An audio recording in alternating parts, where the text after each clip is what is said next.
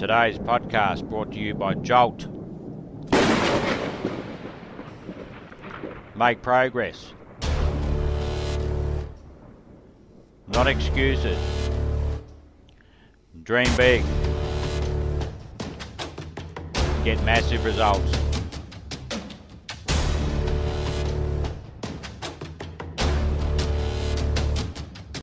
Soul killing. They're stuck in traffic all day and then they're stuck in a cubicle after that. There are so many people that are working all day long doing something that is deeply unsatisfying and, and almost painful to them. and they get stronger and stronger and stronger, and we don't know the limits to that. We do not know the limits to that. I'm never going to be a hero. I'm not going to attain that. I know I'm not. And that's just fine with me because that keeps me with somebody to keep on chasing. Where does it start? What's the anchor? What's the anchor? I could have all these ambitions,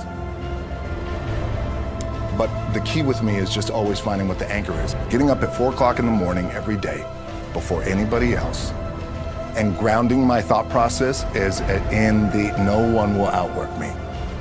No one. The winner, the winners do it. They do it and do it and do it and do it until the job gets done. You know, if you take people, and I've told you this, and you expose them voluntarily to things that they are avoiding and are afraid of, you know, that they know they need to overcome in order to meet their goals, their self defined goals. If you can teach people to stand up in the face of the things they're afraid of, they get stronger.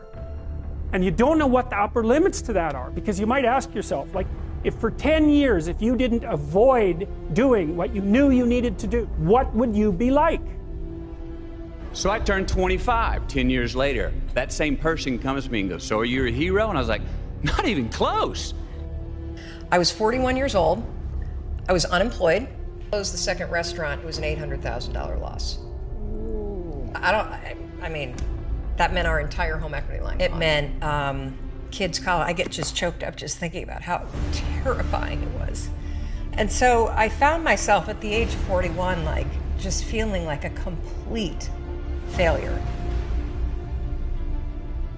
And so you could say, well, in part, perhaps the reason that you're suffering unbearably can be left at your feet because you're not everything you could be and you know it. You knew that there was more in store for you, but you couldn't figure out how do you close the gap? How do you find the power that's in you? How do you discover your greatness? How do you solve these problems? And people that are trapped in bad situations, one of the problems is you feel like this is your future and you can't get out of that. There's no hope, there's no light at the end of the tunnel, there's no rainbow. And if you feel like that, that alone can be incredibly defining and limiting.